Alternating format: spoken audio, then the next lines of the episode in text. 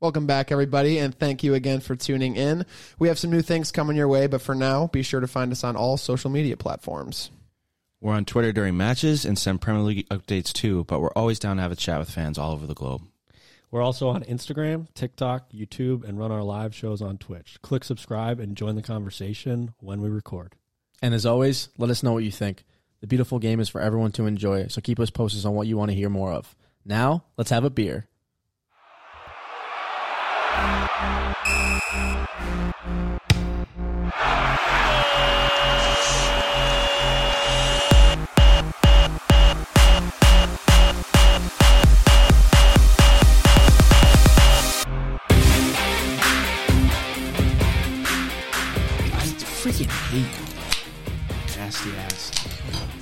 No, I'm. That was I'm like an sick. ASMR bottle crack.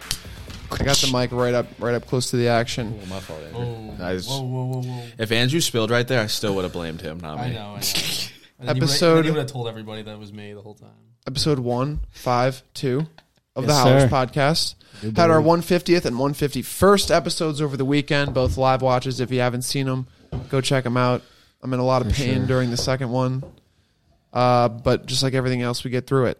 Guys, what are we drinking? You want to go first? Sure. uh, I'm drinking lunch in an, an IPA from Maine Beer Company that comes right out the bottle. They say drink it fresh, and I always do. I don't even wait till I get home sometimes. Uh, crack it walking home. Paper bag. it. I'll just paper bag it, baby. Uh, Andrew? I'm drinking the same one from last week. I, I Oh, bought yeah. a four pack. That one kind of got you. I It's don't wanna- good. Yeah. I don't want to reveal you to the audience. So you did say you kind of halfway through, you were like, whoa. A little, You were yeah, waving. It's a little strong. Um, Chasing Satellites, double dry hop New England double IPA. Really good. Good can art. Mast Landing Brewing Company. I'm drinking a cloud candy. It's pretty good. And and oh, if I make it to the Mango Lassie, I might get really full at Chipotle before this. So I don't, Oh, wanna- I don't want to like jeez. a explode. heavier beer. Yeah. I would have started mango and then Finish with the heavy stuff. He'd actually wait, buzzing. maybe yeah, maybe that's mango's actually- li- it d- doesn't matter which way you go. They're both pretty light. Well, the They're both really good. light. So. Those are maybe two of the like the the flagship beers from Mighty Squirrel, Yeah, who always yeah. reply to us. Yep. so shout out. we love them. They have a new tab going on up top too. It's square, not round. What does that like mean? What is I it? don't know. Easier grip. Keeps maybe. it fresher, Easier grip. hip to be square. Uh, Connor, Apple Piescraper night shift takes me about three months to finish a four pack. So uh, It's okay. working on that. do it at your own pace. Is that your like second? Fair enough. Yep, this is number two. Just so. like Virgil van Dijk. Hey, defend at your own pace this season. Yeah. Whatever works for you. Not my best pour. And Trent too. And Trent, too. Bum ass Yeah, team. you're right, Andrew. We've almost forgot. forgot about throwing rocks from a glass house right now. It's true. Actually, very little went right for me football wise this weekend. Almost nothing. But points went extremely well. I got three correct score lines. Wow. United was one, Newcastle 1 0 was the other, and uh, Brentford 2 0. So shout out to those is three that, clubs. is for- that a That's gonna. He's gonna be pushing. Is that a high? is that a howler like club, club record? I think Connor still has the weekly record. I think we we used to get like 17, 16. I think sometimes we'd hover up there. Maybe just we're starting to lose it God slowly. Who do you think ha- has had the most perfect score lines though? And like a, a Three's singles? got to be up. Three's there. got to be it. Three's got to Yeah, be I think- close. I think that's correct. it was I mean, kind of nuts. Kind of need a lot to get up in those mid teens. Yeah. Again, it was a total consolation prize for me. Uh, I got 13. I was the winner. Uh, Connor or Andrew, you had nine. So respectable week for you as well. Nice. Uh, Connor and Jalen six each. So That's not honestly. That's I a was lot. thinking better. like You thought you did That's- worse. Yeah. Oh yeah. The way you were talking in the beginning of the weekend, I was like, Yeah. ah, yeah. Well, yeah, I, you know me. I can be a little dramatic at times, but uh, yeah, it was, wasn't the best showing for either of you guys. But just like Leeds United, next week you might put up four and beat the best team on the planet. But uh, we'll jump back into it. Uh, Andrew, Yes. I'd say that we haven't put you to the sword enough. And like I'd said in our group chat earlier, now other shows are starting to get onto this. We need to get onto it too. United are legitimate title contenders. You've been almost religiously on the fence about this, not really wanting to refer to them. I understand that. I get it. I do. But for me personally, and I think for these two times up, it's time to start looking at this team seriously as a title contender. Do you think? Are you buying into this? You have to be. You are. I've decided that you are. So No, I'm not buying into it. Um, See what you have. I don't think we are title contenders. That's not me fence sitting. Uh, it is. no, it's Yeah. not. Me fence sitting would be like, oh, I don't know. Maybe we are. Maybe like that's fence sitting. You don't think No, you I win the think- league this year? I think you fence sitting is you setting expectations at the bottom of the barrel and then just, no, just I think expecting I think anything. I think we'll be there, but I think What does that Where mean? is there? what does I that think mean? I know. I think we'll be behind City That's, and Arsenal. that is fence sitting. No, Look, no. I'll let you talk, but saying I think we'll be there, that's not that's just saying Only a words. politician. No, You no, said no, words no. but no substance. no. I think I think we'll be Pick like, a place in the table. third. We'll be third, but Okay. we're not going to be title. We'll be City. Behind It's going to be who? City Arsenal t- contending for the league. I think that's going to be the the the No toe-to-toe Newcastle? teams. No, I don't think Newcastle. I think Newcastle will trickle off eventually. I think the league will go. so third. I think we'll finish third this season. Yeah. Yeah, legitimately. Any And- silverware? What do you feel? Yeah, I think we'll, we'll we'll win a domestic cup. Which Mm, one? FA Cup? I want FA Cup. That would be but I th- wild. I, think we'll win the EFL Cup because we obviously will get to that final before Right. we get the FA Cup. I so hope they lose a semi. I think What we'll- was your draw? You had you drew a, a we drew a uh, pretty decent team for the semifinals. there's no there's no non-league teams left to draw. no, but in the other in the no, other game, like out of all the teams that are left, we well, it's drew- Newcastle. S- Is it Southampton? You just beat Everton. That was think like you the drew, first. you drew a type- team that's not in the Premier League for your next round of. Yeah, which is The FA Cup, which is I the believe. semi, which is the semis or quarters. I think. Spurs did too. They drew Preston North End, big draw. No, FA Cup is we got to go away though, so that's The scary. EFL Cup is you're in the semifinals. No, That's what I'm no saying. bar. No, Yeah, that's what I dude, said. FA Cup is not like good. still what's fifth No, that's what I said. I said we're in the semifinals for the EFL Cup. It's like I want to say it's like Southampton.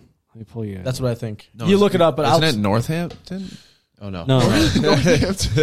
I'll I'll just finish East Hampton? finish my point. But like, Yeah, yeah. Finish up. I think we'll finish third. We'll win a domestic cup, and that is way higher uh, of a result for the season than I thought we would be. for sure. And yeah, I think we're gonna be in that third to fourth range. I don't think we'll lose that spot. I just think where Arsenal are at being so far ahead. Like you look at Gary Neville being like, don't think Arsenal are going to run away with it or they're not going to win. Like he's basically shooting them down in a position when they're in a position that is clearly like teams have done this. Yeah, teams have bottled it. Liverpool did it. Um, not like taking shots. But it, there's a history of players What bottling saying, it, man? and but I I still feel like this Arsenal team is just so good. And they're so clinical. They get the points. They're doing this. They're doing it the city way, showing up to a stadium away or doing the home damn thing. and getting points. So I think they're too good on a run at this point in the season. I think they're going to stay ahead with City just behind them throughout the season. I don't know, man. I can I- I, can definitely see a shake up. You think you It's think a halfway. shakeup meaning United could jump the teams that are ahead of them right now? Jay, what do you think? You- Uh, you think United could seriously do this? Well, I already I said in the group chat I don't think they're title contenders. I think I was saying I was saying that like as of right now, like even though I just said like I can see Arsenal losing it later, as of right now, I don't see Arsenal losing it. Like they're just way they're just way too advanced in their tactics, everything. Like I'm gonna it- light myself on fire. I'm not even. you see the video of Think about it all Xhaka. You see the video of Xhaka talking to his players um, in the warm up, and he's you know he looks very he looks like a leader, like a true a true leader for them.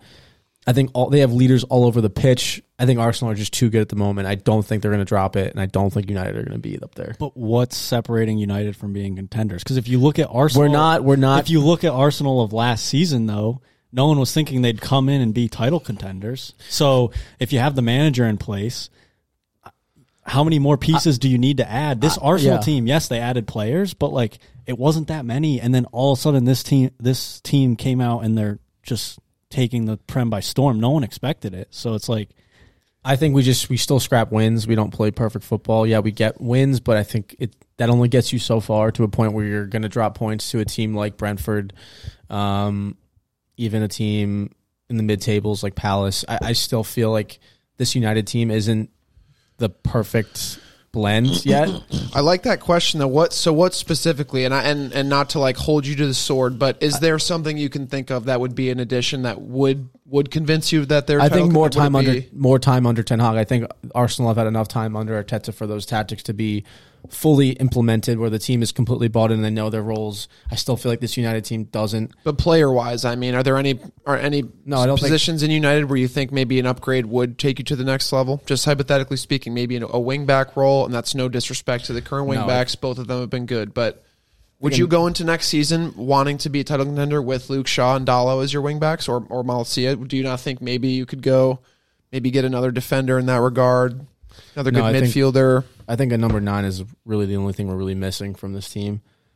I mean, we're clearly showing we can be in the top four. I th- just think with more time with Ten Hag, like this, the longer the squad has with Ten Hag, the more they'll be brainwashed by his tactics and what he wants from them, and they'll know the rules. We'll have better players off the bench. I think maybe more investment on a depth level. Yes, Arsenal don't have that, but I just feel like what Arteta has done since he's been there, it has gotten to this point. Yeah, we weren't expecting it, but sometimes you don't have to expect it for it to happen. And they may have may, they may have gone in thinking like this is going to be a season where we can push for it, while everybody else was really just kind of brushing them off as yeah they play good football from, football from time to time. But personally, I just think there's more time that's needed for this squad. There's there's things to be worked out still. There's still remnants of our sloppy play. Players, you know, just just unable. To, it's kind of like we're like panicking at times in midfield. We're in possession. We lose the ball really easily. Players check out. So I still feel like that's something you need to wash away from the squad completely. And that's not going to happen this season. And I, you can't expect it to happen. Look at us this earlier in the season. We lost to Brentford. We lost to. Um, who else did we lose to in the beginning of the season? Um, we had some shocking losses. So Connor, a Manchester. United title win would affect you probably the most negatively. Do you feel like they're re- realistically contending right now? No, I think I mean Andrew has a point in being that they need more time under Ten Hag. As great as this Arsenal team has been, I still see them as a bit of an anomaly as far as all the credit to Arteta, all the credit to the players that are showing up, Odegaard, Saka. But when you look at like comparing it to the likes of City that was able to string title after title, this Arsenal side coming out, say they go and win the title this season, do it in a grand fashion, maybe even hit 90 plus points on the season. Next season, I would still have hesitation because of how quickly they came to be. I mean, it took time under Ten Hag, but same with United. So it's like they could all of a sudden hit form like they're doing under Ten Hag. It seems like they they were in a better position than when Arteta came into Arsenal. Yeah, Uh, no better doubt. squad. I don't think they had fallen as far. Obviously, still playing European football, and Ten Hag has made improvements faster than Arteta did um, because of that position that he was put in. So maybe next season United is title title contenders. I think next We'll season we are. It. I think next season we definitely are. But you need to Um, bring in a striker. We need to bring in a striker, maybe another center back, um, another fullback potentially. but that center back. but yeah, I think we. I think it could. think- I mean, I think your on a- club, I think on a- could be done. I think on a depth Yeah. level, I think someone to fill in for Martinez and Varane. We're going to lose Maguire eventually. Um, God willing. I think you need to fill someone for Eriksen, Yeah, I think you need depth. in midfield. Yeah, there's midfield uh, midfield um, selections. even though Fred's been playing well. But that's I think like if you want to compare yourself to the Arsenal team and praise Ten Hag as as much of a manager or as Arteta, Arteta got some players. Ten Hag has already got some players, so it's like to be that Arsenal side. If you're going to develop that quickly, it's going to be more so with the players you have right now than it is bringing in player after player. No, I don't think I don't think we need to. I'm not saying these players need to come in and be a starting eleven squad. I think the investment we make over the summer will be investment for just a depth, a team with more depth, while we keep the players that have gotten us to this point. You know, the true core of the team. Um, and yeah, well, I think the the biggest position to fill is the number nine for like a, a starting player. Come the summer, and Nottingham as your EFL semifinal. It's not a bad draw. not a bad draw. I think I think Newcastle EFL. plays South. I think EFL trophy and third place. would who's be the other? a Who's nice the other side of that? finish. Newcastle Southampton. That's kind of sick. It's going to be a Newcastle. I, I, I, hope Newcastle win a title. I, hope it's what, Newcastle 60? United, like Manchester United Newcastle final. I, I, you know, Andrew's gonna do that thing where like United loses, but he's gonna be like, "Dude, Newcastle still won, bro." Yeah, Come literally. on. I, don't, I, I, I would maybe even. I would been for maybe. Years. I would maybe take Newcastle in that game, and that's taking nothing away from United. But the thing I've praised Newcastle the most for this season has have just been how difficult they are to beat. They just don't lose games. They might not win a lot of games. They have a few draws, but still only one loss domestically on the year, which is pretty insane. Up there with Arsenal. So Is that Q, a, is Q that- Rashford Instagram highlight. for real, pull them up, inspire the people because that's what's going to be needed. A brilliant Rashford performance to get by Remember we Dan were Burn. watching that in August, like yeah, the preseason one. I was ti- like, the song we were like, Titanium? Yeah, we were Yeah. like, Jesus Christ. Yeah, he's put in work. Now, Andrew did some research, and I don't want to rob him of the glory of telling us what he found out. You mentioned some new players coming in. New owners are a big part of the new players. Come Jim, on. Jim Ratliff, I believe is his name, right? Yes. Ratcliffe or Ratliff? Let's let's get this. Ratcliffe. Ratcliffe, my fault. Yes. Jim. Um, but yes, Sir Jim Ratcliffe. Uh, he's one of the. I think he's the richest British um, Hence this, businessman. in- sir. so um, he's a Got knighted. billionaire. The Um, queen's like, you are rich as fuck. You are knighted. so he owns Ineos, which is um, we all know the household name. It is a global manufacturer of petrochemicals. Petrochemicals, Yeah, right. Of course, of course we Yeah. do that. Yeah, yeah, yeah. uh, specialty on chemicals you. and oil products. But he also has Ineos Sports. And Ineos Sports owns uh, Nice, which is in France, obviously, FC Lausanne in Switzerland, uh, and Racing Club Abid- Abidjan, which is in, the- in the Ivory Coast. Very cool. Um, Very and this is this is a this is from their website. I pulled this from their website. In the uh, this is for Ineos football specifically. The ambition is to have successful and sustainable football clubs with success in their respective leagues, with the ability to reach European competition. At the same time, it's expected that whilst the clubs are run federally like any other Ineos business, they will work together to optimize opportunities. This can be expected to encompass scouting, player assessment, and acquisitions, as well as medical and fitness. A key focus is on the development of top young talent across all the clubs, providing critical pathways for the development. We are committed in the long term to the development and growth of the of our clubs, our players, and our coaching staff at all levels to be sustainable franchises. The clubs must also excel on their commercial activities. So Ineos Sports. Ineos Sports, and they also are involved in cycling and other other different um, uh, F one. Okay. I don't know about the other two, but Nice has been fairly successful. Yeah. yeah, yeah. So they're is the, is this really well. maybe United joining in addition to all those clubs, or is he maybe going to focus more on United? I believe so. And another plus about this is um, Jean Claude Blanc is he's the CEO of the sports business side of Ineos. Um, he was formerly with PSG on a marketing level, um, and he was the Juventus CEO at the time when when they were at their lowest when they got relegated. And he actually redeveloped the squad, the technical staff. Um, he renegotiated all major business contracts and improved the financial health of the club. And he was vital in the new stadium for Juventus. And they're actually they were the first stadium to be built since 1990, and are the only stadium to be uh, privately owned in the country. So That's kind of sick. he, Yeah. he is a That's a lot of money. Yeah, yeah. He, a billion is a lot of money. he was there for I think like ten years maybe, um, and then he now is with Ineos Sports. He joined in December, so those are positives from outside the club. to completely paraphrase over the top, he has a lot of experience working in a lot football. of experience. I don't know how how involved he'll be with Manchester. United. Like I don't know what his role would be if they were to buy the club. I think obviously he has a commitment to Ineos Sports, focus on all of all things sports. You know what I mean? right. Um, but yeah, so it was officially announced uh, amongst the spokesperson of Ratcliffe that they have signed up to purchase Manchester United, um, and bids will roll on in February, with the club to be expected by the summer. So Sounds like it's definitely snowballing in a positive way. Yeah. It has a lot more legs than maybe other rumors have had in the past, but I don't know. I, I- want to keep it relatively focused on United, but it seems like there's quite a few clubs that could potentially be going through rapid changes of ownership. United seems like it might be the first one to be doing that, but a, Yeah. bit, a bit overdue. If you ask Ronaldo, it's long overdue, but it's definitely overdue at this point. Well, according to the Athletic, where I got some of the insights on like you know when the bid's going through and and when it's expected to be sold, Ratcliffe was involved. Um, he was hoping to buy Chelsea over the summer or before Boehly, whenever that was done, before Boehly got in. Um, but clearly the I forget which company. Todd Boehly bought him out. Yeah, uh, what, Personally. what his um, consortium was called, but.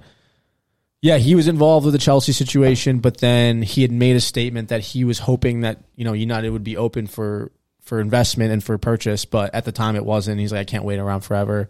Um, but you know, he met the Glazers. He said they were great people. He said they're good gentlemen. Is what quoted saying that. But overall, I think it'd be uh, beside what I list, besides what I listed in terms of a, a footballing business, that's huge. But he's a Manchester United fan, which goes a long way. He was there in '99 when they won the Champions League against Bayern Munich, so he is a boyhood fan. I think that's it's one thing to be such a an excel in business, but when you have your heart in a club, that means you only want the best for it. So hopefully those two blend together to make the per- perfect recipe of ownership.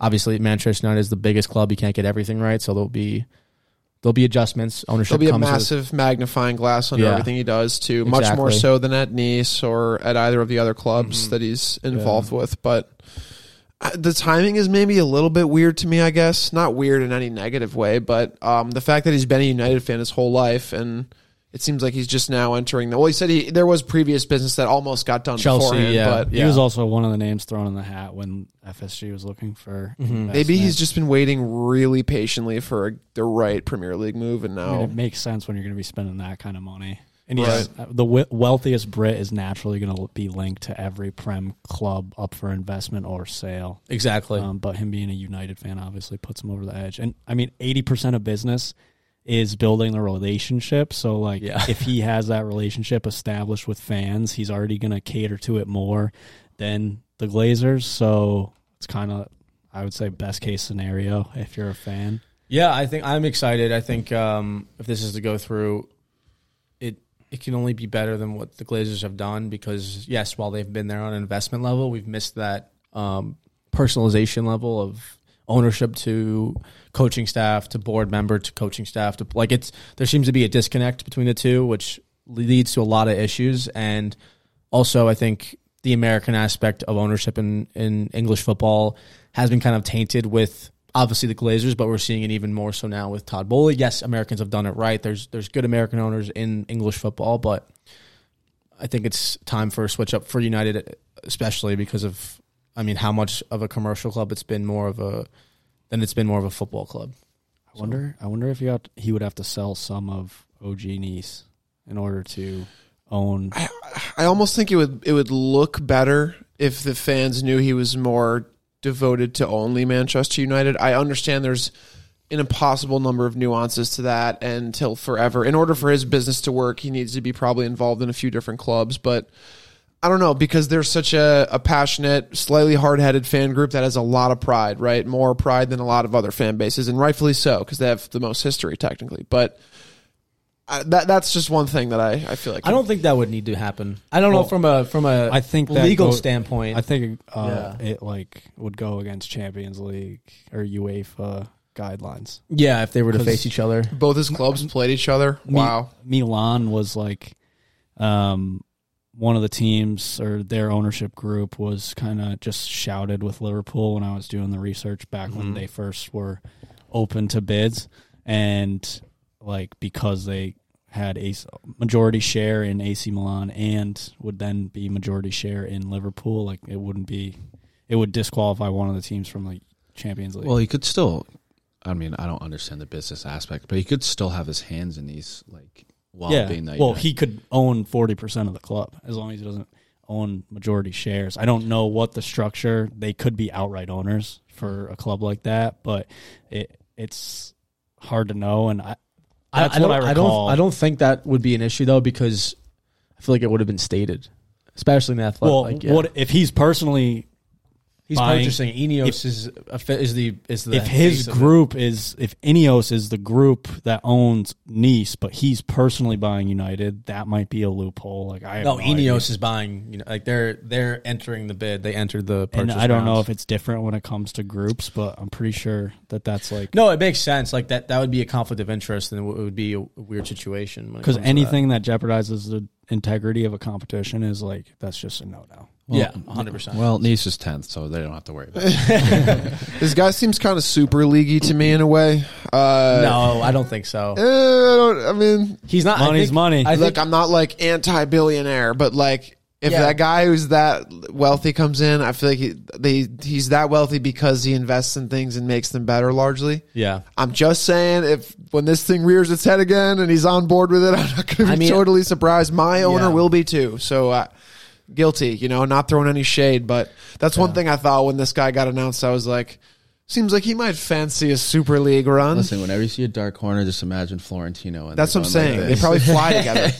All it took was He's one one the boogeyman. one flight on the Emirates overnight to London one night. They just happened to be sitting next to each other. Say, hey, I'd like to propose. An Oh, idea you're that guy you. that's buying United. Yeah. I have a whale of an idea for you, sir. We got three hours for me to tell you about it. But yeah, overall, we'll see what happens. I have uh, UEFA rules. This states that no two clubs or more participating in a UEFA club competition may be directly or indirectly controlled by the same entity or managed by the same person. I mean, you listen to our podcast long enough, you're going to learn something. Yeah. Shout out to Connor for the very applicable fact. I mean, that's something I would have never thought of. Like So actually, but I would that- wonder it. How would the Bank of Saudi Arabia be able to own all these teams then? They probably don't own majority share. That's just not that can't be true. What what clubs do they own? Well, weren't the guys that own Newcastle or weren't the people that own PSG trying to buy a club too? Like, isn't Newcastle trying to buy a club too? Like, The owners of Newcastle. yes, like wouldn't they? Like, I don't know. there's definitely loopholes to that rule. Well, also like consortiums can be probably split up, and it's still the same money. Like I have no. idea. football's so corrupt. Yeah, it really is. Man, without all this damn money involved, we might actually have some fun every once in a while. Got to find some other currency or something. Interesting question. We bring things over to the blue side of Manchester, where they were feeling blue this weekend. I don't know where this question got got raised from. From somewhere from the bowels of tw- Twitter, I probably. saw, I saw it on Twitter. Twitter, yeah, other that that makes sense. Yeah, and then Um, would City be more successful without Erling Haaland? He's the league leader in goals, one of the world leader in goals, if not the world leader in goals in all comps. Certainly, he must be domestically, mm-hmm. but there's something missing to City this season. There seems to be, as Ilkay Gundogan said, we have part of the recipe is missing. I'm paraphrasing a bit, but does is he making them in a way a bit of a worse side? Do you guys think there's any validity to that? I don't think he is. I think there's validity in it. I think the argument can be made. I think it's in other areas. Yeah, so do I. Okay, so two, we got a yes, a kind of maybe, but essentially yes. And I would say no. I'm on Andrew's side, but uh, Connor, what? So since you seem to be the most opposed to it, what are some ways you think that he's made them actually a worse side?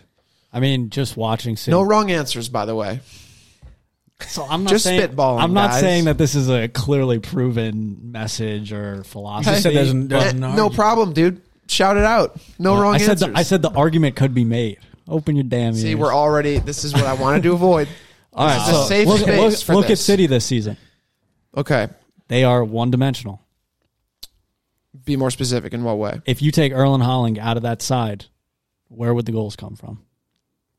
Jay mentions their wingers aren't as dynamic, but say Haaland goes down with an injury, um, say he all of a sudden loses his finishing touch that has been about as good as a player's finishing touch can be. But beyond that, if City are faced to play without Haaland, do they really have that edge? Can Rebuttal. anyone can anyone in that team pick up the slack? Well, did they not win a title without having an out and out true goal goal scoring striker? The winger's potency, and this is just me playing devil's advocate. The winger's advocacy might be that be, because they have fewer chances to score, because their offense is now centered through the top middle of the of the park, they don't get as many chances. So. If I were to advocate for them, that's what I might argue. Also, again, they did win a title without a striker. right. They also scored like four goals against Chelsea the other day. It was 4 0. I mean, when they beat Chelsea the All first right, we're talking time a battered Chelsea team. It doesn't matter. They still can get goals. I mean, Mahrez scored. G. Grealish was in the assist pool for that. I think that goals can come from them. It's just a matter of. I think your point's right that they are one dimensional, but it's a matter of how quickly can they switch off of that and go into a system that they're used to, like last season, being more dynamic. And I think that is possible with City. I just think they haven't been have, they haven't needed to do that as much. Um, and I think if they have a couple games where they need to be more fluid within the front three, it's city. It's it's city as usual. It's business as usual. They'll get goals. I think their areas like Jalen mentioned come from other parts of the pitch, defensively at times in the midfield. Um, but overall, I still think that. But Erling Haaland doesn't do anything but but good for them because he's, he's scored a majority of their the goals. the lack in potency that you're mentioning and attributing to the wingers is due to Haaland's presence. Are you saying that the one dim- what what's the one dimension you're saying? They're Is there, They're only him. scoring through Haaland, I think, essentially, right? To again, to paraphrase quite a bit. What is it? Probably sixty percent of their goals this season have come through one player, and you can tell when you watch City line up and play. Stylistically, they force the ball to Haaland, yeah. And if Haaland is eliminated out of a match like they United managed to do, he's non-existent. They play with nine outfield players. He he sure he can track, he can cover space, he can defend, but I don't think he's that good at shaping um like defensively, directing play, funneling play. I don't think he does that well as a number 9. So I think a lot of the time, what did he have? 10 touches in the match against United? Luke Shaw had him locked down. Luke Shaw back pocketed him. Back Connor, pocket. I absolutely agree with you there that he does leave quite a bit to be desired. One thing that you can't question with him is his ability to make an, a run and stay on sides and his finishing ability. Those are two things you just can never, ever take away from him. But he doesn't do a whole lot of creative work off the ball. I mean, he does make good runs. Again, give him credit for that. But in terms of the buildup, as you've mentioned, and the crucial, efficient way of getting the ball up the field that City have become known for, he doesn't really seem like he's that integral to that whole thing. And when he's and because of this, he's just not that useful looking out there. We know strikers can get phased out of a game when they're not playing well, but he will go without a touch. I mean, it's mm-hmm. something that's entirely different. Not asking every striker to be like Benzema or Kane and drop back and make a great pass when they need to. But I mean, again, I think there is more duty that's now being correctly put onto strikers to be more creative. Right. I also think teams are more competitive and better this season than they they're getting better each year. Also, a good point. There's more competition in the top four, top six. Um, there's more threat from a mul- multiple teams. Brentford, even a team, Fulham, Brentford. These teams that we usually don't see up this far in the table are making impacts, making waves. And yes, you can look at City's play at times, but I think you have to give more credit to those teams as well. I Being mean, able to break a City little down. bit. I mean, I don't think you get that true, much. but I mean, I mean, I think you do. City is improving at the same rate that those teams are, or should. Yeah, be, but Yeah. based I mean, on their Liver- investment. But Liverpool have made. My point is like Liverpool make investment, but they teams figure them out. Like, why can't the same be applied to City in this in this situation? Yes, they're not going to. because City have ingrained their style, and luckily their striker is finishing every chance he gets, But that doesn't mean a team can't figure out how, how to break the team down or, or get goals in other areas. and they are. Yeah, so so City but that's not Haaland's fault. That's the def, that's the defensive. s- That's it- the it way is that- a- it is his fault because It's they're easier to figure out this season. it's not his When fault. when you play with a fluid front three, isn't that harder to on defend than a singular on a defensive striker? base, but in terms of like their attacking threat and the way that City set up, they are able to break this team down a little bit better. Yes, I think these teams that City are- has never been good defensively. Jay, what was your point? I was just gonna say, well, Jack Grealish for one, even though he got what? Yeah, I think it was a goal. At, was it goal for against United? It was assist. Uh, it was a goal and against then, United and then assist assist, at Chelsea. assists. Like other than that, like he's been pretty. The the left side of City has been very lackluster, in my opinion. Even when Foden's there, he's, in my opinion, not a winger. Like he scored in the beginning of the season. Him and Haaland were linking up like really good, but I don't know. It wasn't sustainable. Mahrez on the right side. I mean, if Mahrez isn't in, like, what is it, Julian Alvarez? Could Julian, if Haaland was gone, could Julian, would they play better with Julian Alvarez? I don't know. I think they would. You bring that was exactly what I was just about to ask. Was this is not something that you guys were directly stating, but you did mention that you do think City might be better without Haaland. Does that mean you think that they would be better if Alvarez was in the starting lineup? Do you think he makes the wingers better? You know a lot about him as a player. Well, well, personally, I just think if like not to bring it back to Haaland. Wait, what was your question? Sorry. To do you think Alvarez would make City better than Haaland in the lineup right now? Do you think there'd be a more well balanced? I think it would be a more f- familiar style of play than with Haaland. But I think Haaland, in my opinion, draws more defenders out and it leaves more space for them to do what they want to do. Because what we like, we've seen in the past that like City, when City plays against a team and they like against Leeds when they lost, like they had possession the entire time. They had they were like small touches, all that stuff, but they couldn't get a goal. And when you have Haaland in the box, it spaces out because you're drawing so many defenders in Right. to a central area, and it leaves so much more space. In my opinion, mm. I don't think personally it's all on Haaland. I think it's a lot more of a group effort in lackluster areas. De Bruyne's having he has ten assists, but I mean we've seen astronomically better seasons. out of and those assists came We much earlier in the That, we're only halfway Can we through. blame man. Pep a little bit too? Dude. He had He, he has the same numbers as on, hold Odegaard that for thought. goal contributions. Odegaard's having player of the season. dude. There was a point where uh, in seasons where De Bruyne had like fifteen or like he could finish with 15 and 10. He could he- finish with but 20 at and this 10. point He he, could, had but a that. lot of only those halfway assists through the season. I'm just early. saying he had better seasons, Connor. to this point at the halfway mark he's had better seasons. yes. What is he what is he registered 25 assists in a season?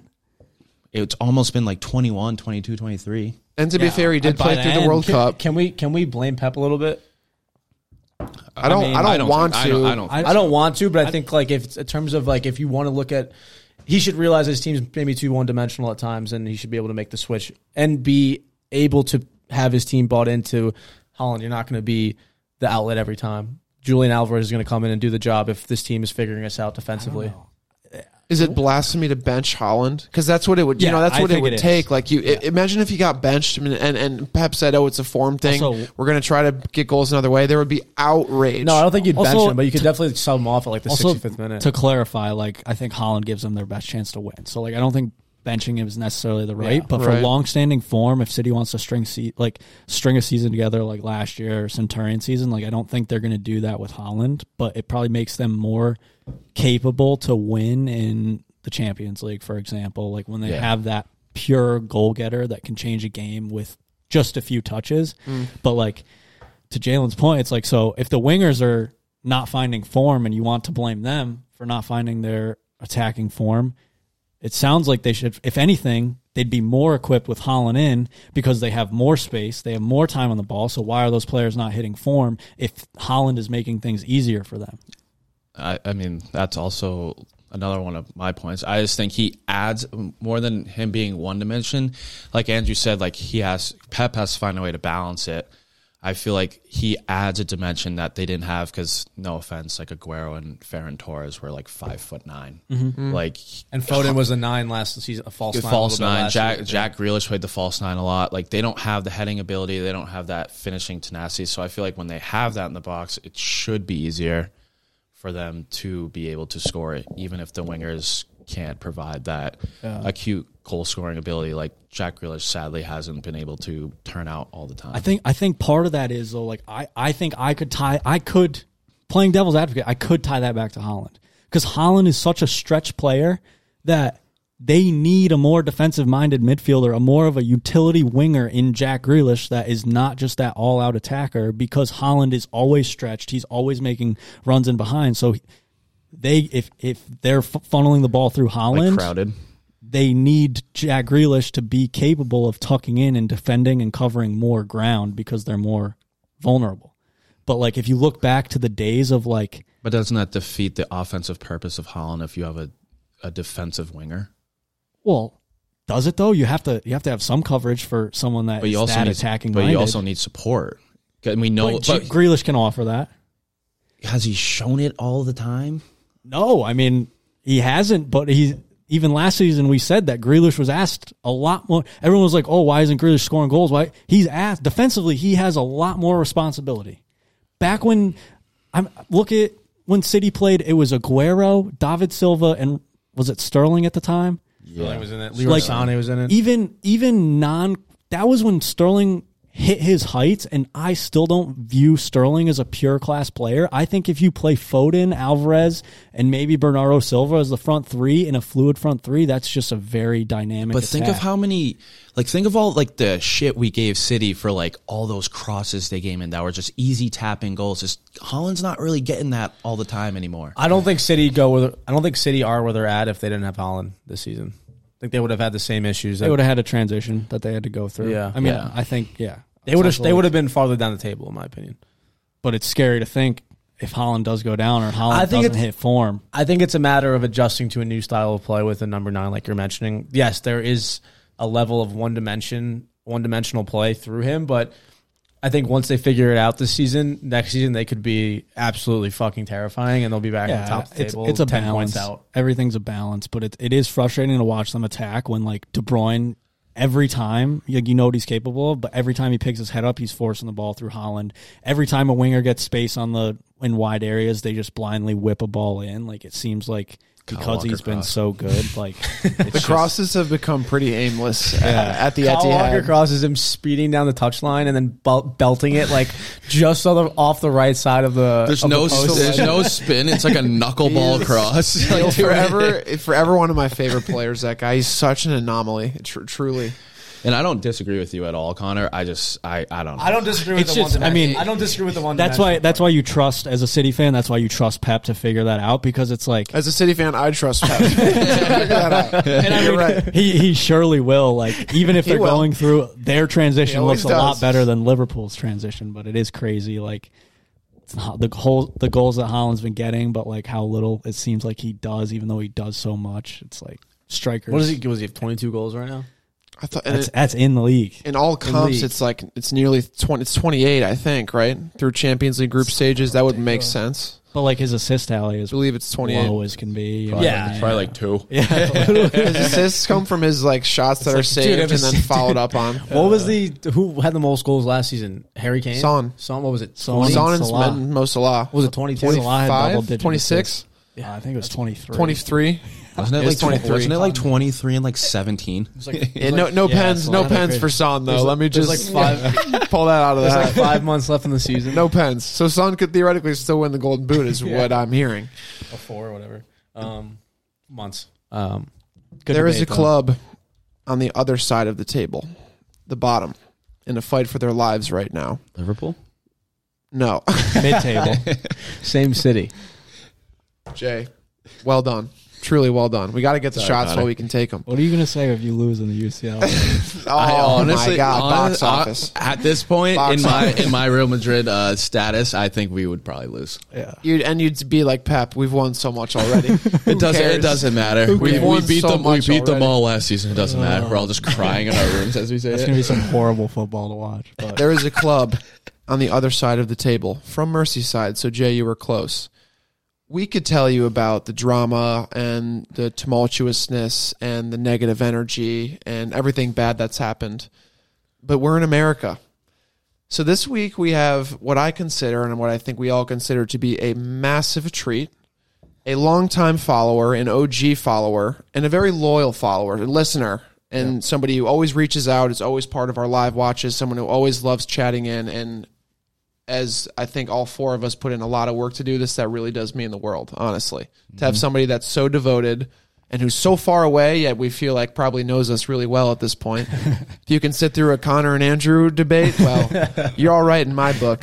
Kyle Curran, big Everton fan, Merseyside local, attends most games, I think, if not all of them. boots on the ground. Kind He was there uh, Boots on the ground. this past weekend against Southampton. Uh, but yeah, we have a bit of a, a clip for you guys. We're gonna go mics off and we'll play it. It's about three minutes. So, um, This is Kyle Curran, Everton local and Everton supporter. yep, here we go.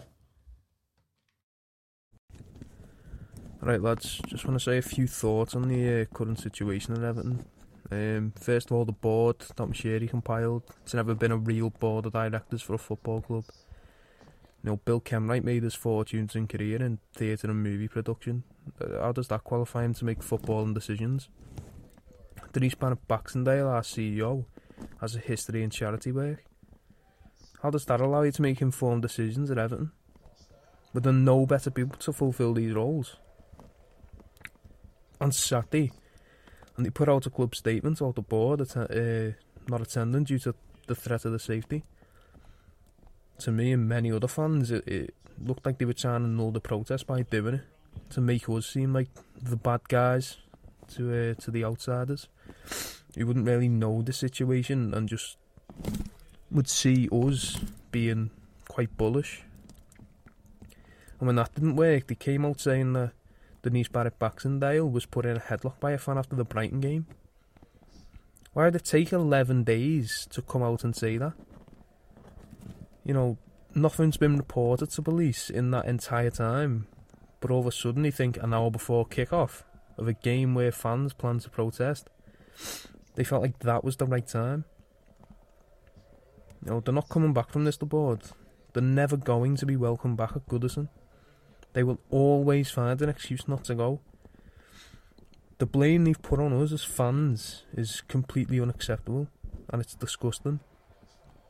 Even in the week building up to the game, Moshiri came out in an interview on Talksport, you know, indirectly blaming fans for constant managerial appointments and failures.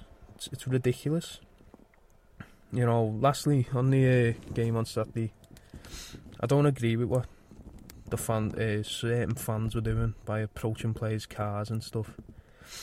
And I don't understand what they were trying to get out of it. You know, fair enough to Yerry Mina getting out and talking to them. But he said, I will give my life for this club. He can't even give 90 minutes for the club. No, but the football side of things, we can't only blame the board for our league position. Sacking the board won't change the outcome of the games we've got left. No, I, I think that we need a new manager who has a solidified way of playing and good with in-game management because Frank Lampard, unfortunately, doesn't have that. And finally, I think we we need players with better attitudes because a lot of the time we're going into games with only two or three players putting in 100% effort, and it's just not good enough. That was Kyle Curran, ladies and gentlemen. Um, I mean, he has the expertise just being a fan. Uh, made a couple statements regarding ownership. Um, specifically, if you want to start out with, I guess, how the the board would, likes to portray the the fan the fanhood of, of Everton. Yeah, that was I think the the biggest draw, obviously, because he is such a loyal fan. Right there, like we said, boots on the ground. That was, I think, the thing I at least wanted to know the most about him. I don't know if you guys felt the same, but um, yeah, I mean, interesting point of how not only the club but the media as well has really, I think, painted the Everton fans largely to be an issue here and and the igniter in all of these problems. And obviously, there were protests at the stadium. It sounds like you know, There was a stand-in, so at post match, right. fans stayed afterwards, They hung and out. just hung out and protested against the board. Banners. But there was a threat, I guess, made. Um, we had P- Peacock on whatever NBCSN. I don't even know anymore. But they were talking pre-match about a threat made to the board, um, which basically prevented them from going. We're to told do not come to do the not to come to the stadium. So that's where there might have been. It may have been blown out, blown out of proportion, or maybe not. But we do know that a majority of Everton fans don't want to harm the ownership. It's Right. just It's one a- idiot or two idiots or whatever. You know, did something stupid. For sure. And I think where he comes from and where we as fans all come from is that it's extremely difficult to feel oftentimes so powerless in something that means so much to you. I imagine his passion for his club is triple or quadruple, you know, what I feel for mine. Again, this is something he's lived and breathed since he grew up. So in defensive fans overall, I mean, obviously the, the obvious things are what we never condone. You hear of something heinous happening. Obviously, that's not something that the vast majority wants ever to happen, but it's really frustrating to feel so powerless and so uninvolved in something that occupies your brain and your heart and your head all day and all night and everything that you wake up and live and breathe is your football club. So that's what I think he he's hurt by uh, in terms of how he feels that they're being portrayed as these goonish thugs who just show up with lighters and rockets and want to make a mess of everything and, and hooliganism when in fact they're just a really frustrated group of hardworking people who love their club more than anything and hate like hell to see them look like how they look right now, which I totally understand. Yeah, you know, uh, we've all had owners that make us not want to be alive and make us want to throw things and freak out and scream and yell. I have one right now, but it's like you know, at the end of the day, it, it sucks to uh, to again feel like you have so little power over something that you're it's your life. It's Right. it's your it's your genealogy. Yeah. And I mean, the one thing that you can trust about fans and not business is that fans will always have the best interest of the club at stake, like at stake. Like that's what they're there. There's no money. They're not know what I making mean? any money. Like, You're they're- spending they're your own spending money, money, thousands yeah. and thousands of dollars every season on this. So it's like when someone is at the stadium screaming and yelling and they're not employed by the club, you're like, this guy must mean business. They must mean something. Right, exactly. So I mean, the commitment of the fans, especially in like Liverpool, I mean, they're known for their diehard fans, and Merseyside, that's what makes the rivalry so Working great. class, Um, um, yeah, and they, city. they work hard for their coin. But as you look at what the ownerships are kind of doing and painting this picture of fans, it just seems so unfair. You know, we we uh, he had mentioned the Talksport interview uh, where the owner went on spoke with um, Simon Jordan and I With for- Moshiri spoke with Yep. I forget the other um, Talksport pundit, but Jim, basically Jim Broadstein. don't quote us on that. yeah, don't quote us on that at all. Um, but basically, he went on and, and talked about the money spent, saying that I, you know, I put my best foot forward, I put my money where my mouth is. I, I invest players here, coaches there, uh, new stadium, um, and yeah, that's all. That's all appreciated when you when you do put your money where your mouth is. But Simon Jordan's point was mostly around the fact that he's not taking responsibility for failed investment, which is something that people I feel like kind of throw a blind eye at. Like people, like, oh, they spent all this money, they should be successful. No, you spend money on the wrong players, on the wrong staff, um, wrong scouting report, like wrong scouting, wrong board, right? Everything. a- yeah, like wrong everything. This it, it leads to tumultuous, um, a tumultuous organization that leads to no success. And you can't just say that I did this for you because you asked for it. This like I like I shouldn't be guilty. No, like you should you should hold responsibility. You are the owner of the club. Owners of clubs have a job to do. They're businessmen and they need to get things done that leads success for the club, and that's not happening right now. So there there is responsibility to to be put on him as an owner. Some of the statements, if you look into the statements that Yeah. he made, like if you think football ownership boils down to spending money when you have bucket loads of it, you clearly don't know the ins and outs of how to run a club. And as Kyle points out, like these guys in their previous positions, the board, um, those individuals, obviously it comes from the ownership, but none of them are cut out to run a football club. And the statements that they make don't back that up at all. And then also the fact that they're willing to jeopardize the relationship with the fans. Like that right there in an eight minute talk sport clip, you can understand that like these guys are not these members because there's a CEO is a woman, um, but they're not cut out to run a football club by any means. Just like imagine Boehly spends all this money, and then all of a sudden it's just like, well, spent the money. Looks like it's not going to work. This out. is what you wanted, right? You wanted new players, right? Isn't that what you wanted? And and it's worse than that because he now has put Everton in a position with how long he's been an owner, the spending that he's accrued and the debt that he's accrued over the time in charge or at the helm, the club is financially bound for years to come. Mm. So he took over 2016, I think, is when he purchased majority share in Everton. He sold his stake. He held a minority stake in Arsenal, sold that in order to purchase, and then um, eventually it was passed where I think he had 94% ownership of Everton. And within the first two years, he made something along the, along the lines of like a $240 million investment. And if I were to read some of the players that he invested in at the time, like it's just Quite the laundry list. it's flop after flop, and you're going to hear that. I think he invested in his first two years in charge. He invested in 19 players, five of which at the end of the two years were starters. The rest, non-existent, needed to be sold, basically hot garbage. And these are players that are coming in at an expensive, expensive transfer cost, and then also are on a relatively good wage.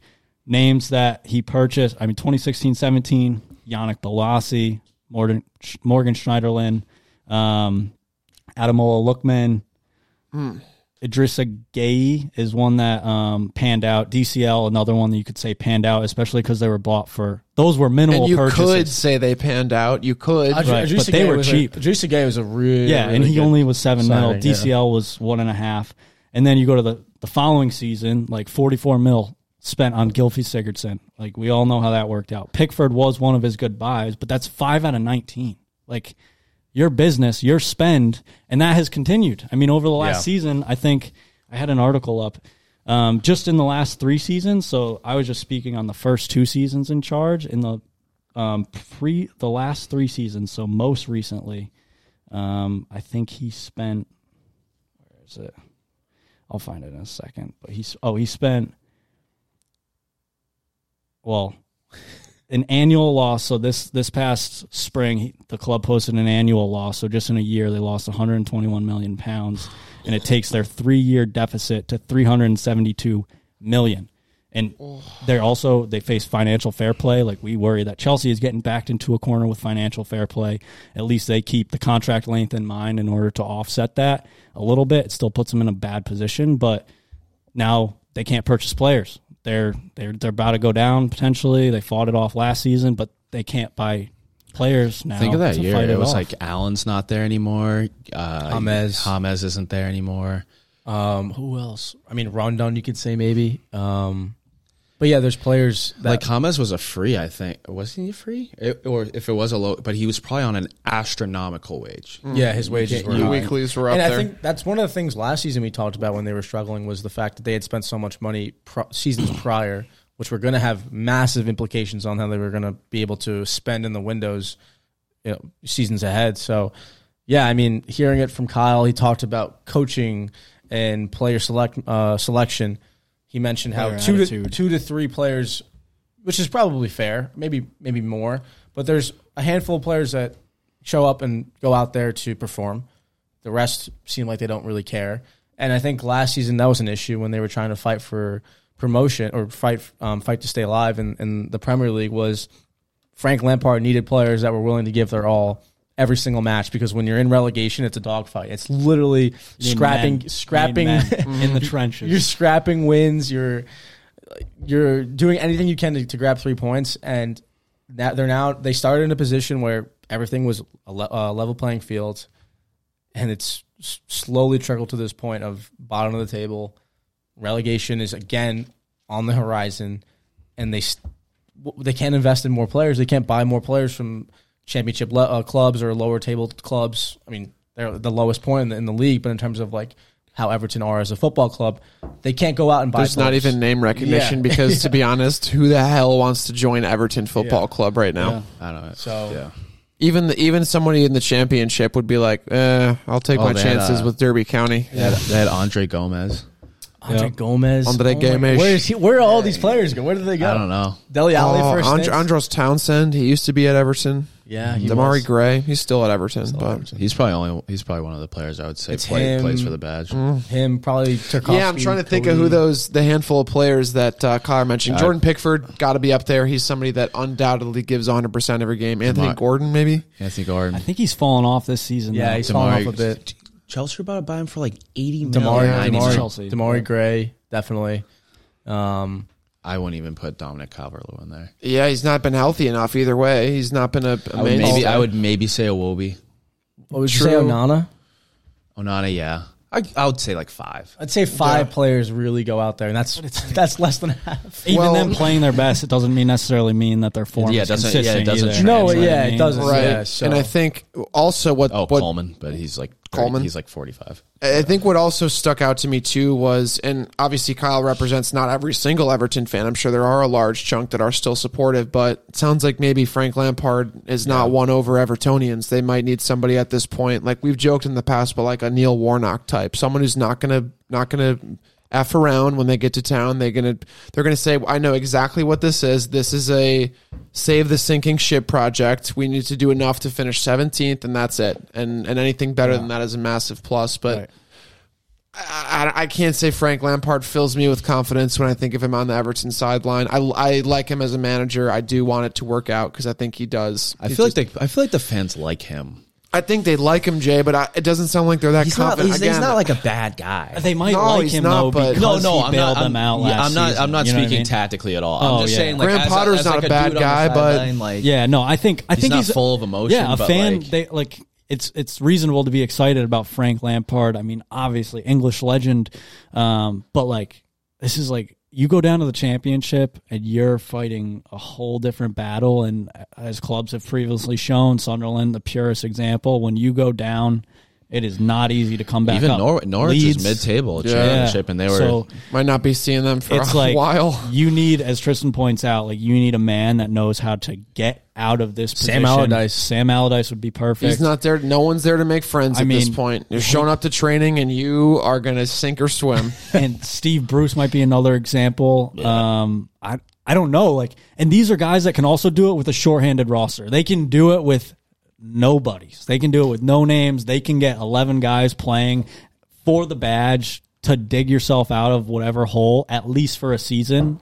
I'm not saying that it's any sort of long term solution, but Who's where's Dean Smith? He's got to be getting He got sacked sacked. soon. He got sacked from Norwich. so oh. yeah, I Who did Big know. Sam The save bu- from relegation? West Brom. West Brom. no, they got Didn't he? No, they- West yeah, Brom got I thought he saved them first. Oh, he was there twice. Yeah. I The think first time he saved them. No, he wasn't there twice. He, Are you sure? Yeah, yeah, hundred percent sure. So who did he save? I He think saved saved Everton. them. No, he didn't save Everton. I think he saved. I think he saved them one season.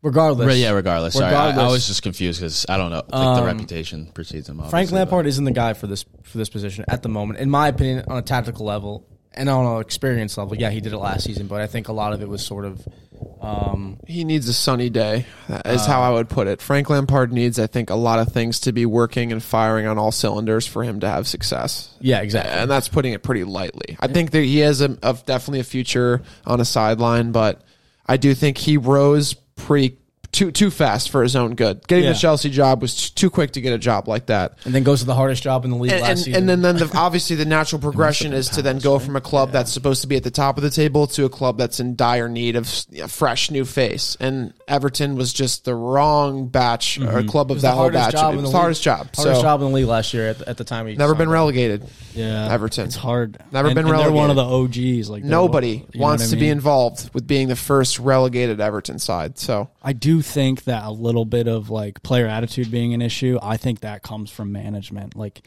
I think if you have the right guy at the helm, he can curve the attitude as we see a Ten Hag do, we see an Arteta do, and it seems like Frank, as much as like he might understand the game, he can turn a little bit sour and not really keep everyone on his side. I mean, it happened at Chelsea. You can see right through his frustrations. You can see the stress levels. I mean, that he's put under is enormous, but like it shows, it shines right through with Frank. So I think when it comes to attitude, players look to him. They probably want to get out of the situation just as much as any fan would.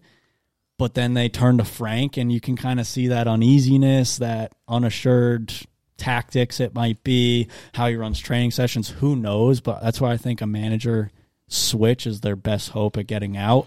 Um, just like Kyle said, Moshiri said the complete opposite. He said we have two crucial matches coming up. He made the statements prior to the Southampton match. They go out and lose that match against another relegation battled team. Like they're they're gonna have to just get ready for it too. But which again shows the disconnect between ownership and fans that's Right. going on right now. So and frankly, like the relationship is tarnished. I don't think there's any coming back from this. We've seen fans be very, very upset with owners, but usually the owner just keeps their mouth shut, trusts what they're doing, hopes that it turns around, and they are able to right the ship as kind of.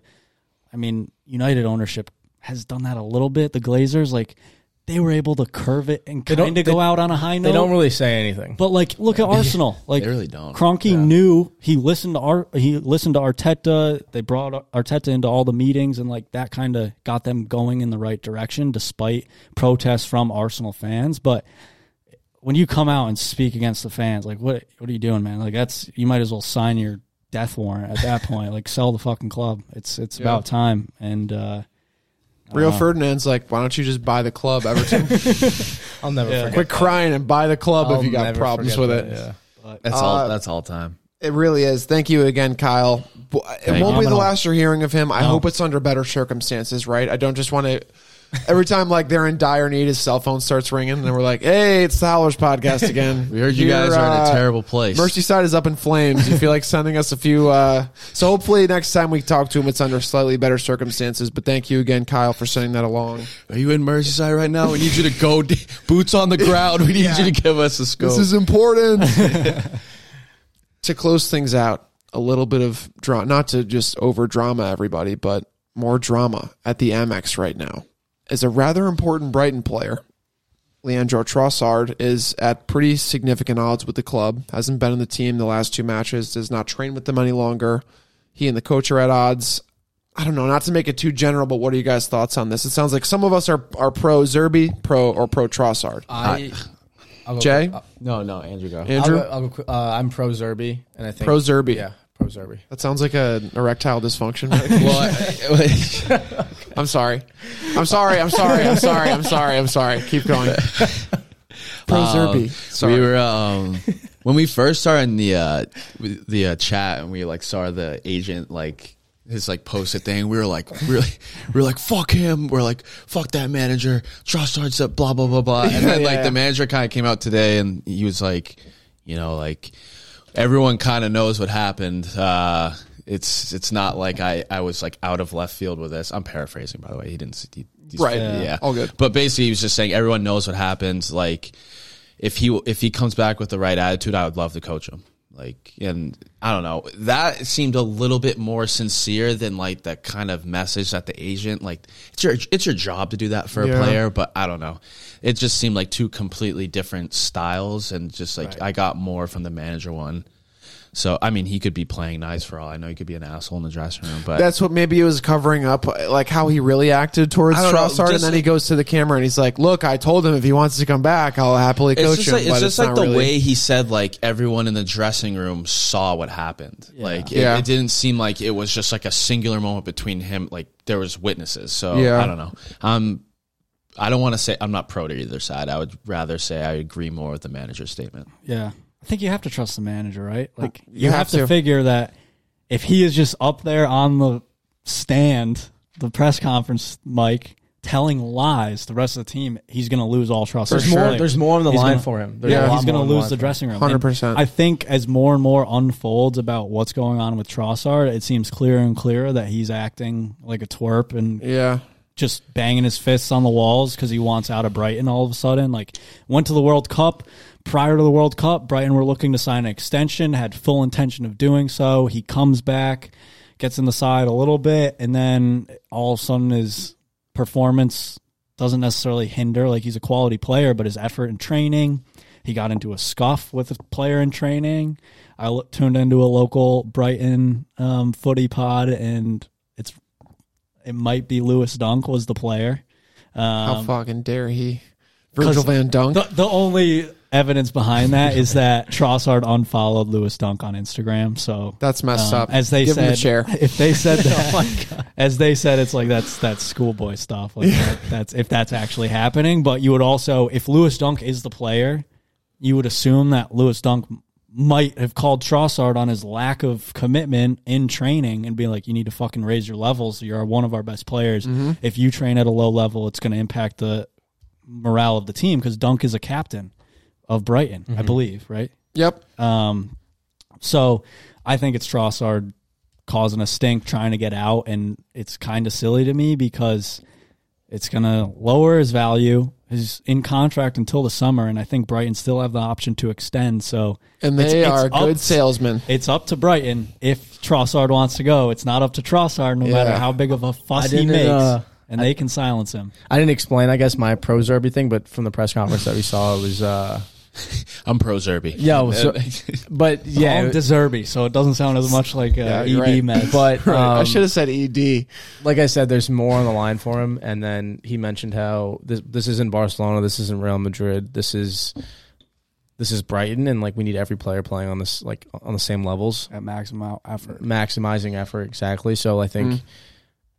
He's not just pulling it out of his ass. No. like that is him. He's trying to. He has. He has a job that he's been doing extremely well at For and sure. And he cannot risk that. And I think make, stirring a lie would create a multitude of issues. Like Connor Why would he want You that? both Why make very good that? points. It's, it's also Yeah. like Brian's not doing bad at all under No. him. So that's No. another No. thing that I'm just like he's. It's not like he's just like spitting like Yeah. like some. You already said Bullshit. they found their replacement. Like Yeah. Mitoma is yeah. Yeah, true. undefendable. And That's like, true. So like, if they were losing and he's and like, it just seemed like the manager was being a head case. Like we've seen it before. Like Yeah. they just like have to defend themselves or Great whatever. point. So like, I don't know. They're winning, like winning against good opponents. Like, I don't, The agent's statement was so severe Agents are too. like always. He They're was so saying that he grimy, was dude. I don't They're so trust grimy. them. I And, don't. like- I do not trust. They're not in it for the football. why would a That's thing. manager? Why would a manager talk to you after that? Yeah. he's just gonna be like, I'm Yeah. gonna focus on the team and Right. not focus Of on course. your pettiness. Like, Tro- and I'm not gonna indi- individualize Trossard you. walked out of training claiming he explained the injury with medical staff and like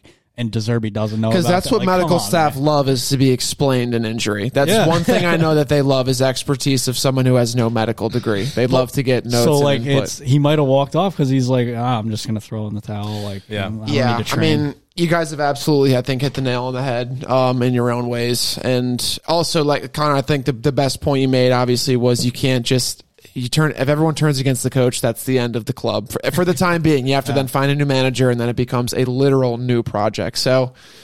Yeah, I don't know. And and as I said, Brighton are they know how to sell. Yves Bissouma, they got what they asked for. Uh, ben White, they got what they asked for, and then some, I think. And then I think there was a third player Maupay that they sold. that's right. Got a like a I don't know twenty five million. They know how to make some money off these guys. So if Trossard's not careful, they'll just flip a huge bargain off him, and he'll just sit there and rot and until they'll send him somewhere he might not want to Yeah, go. exactly. Yeah, Al about to- Nassr. They might come looking. They're like, well, we- they're going to give us a hundred mil for you, so pack your And bags. they would have to axe Pack one your of their flip-flops. Domestic players, they just cut them. Yeah. Hey, Hey, we about got to a milk guy. Liverpool for Caicedo.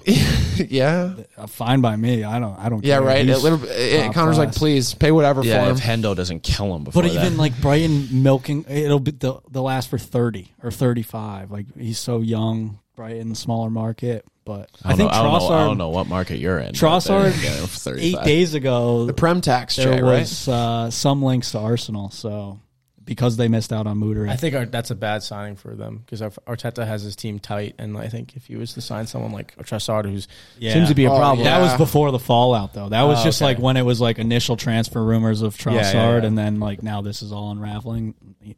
Maybe he'll go to Everton. Ooh, with Join Maupay. you think that would be the ultimate punishment? Yeah, like, here you go, man. Yeah, we are th- literally throwing you into no the offense, fire. Kyle. I'm sorry. No offense, Kyle, but I think even Kyle would agree. Yeah. You know, that's Kick that's the, kind of the, the, player. He wouldn't even be able to leave the stadium. He'd yeah, right. barricaded in.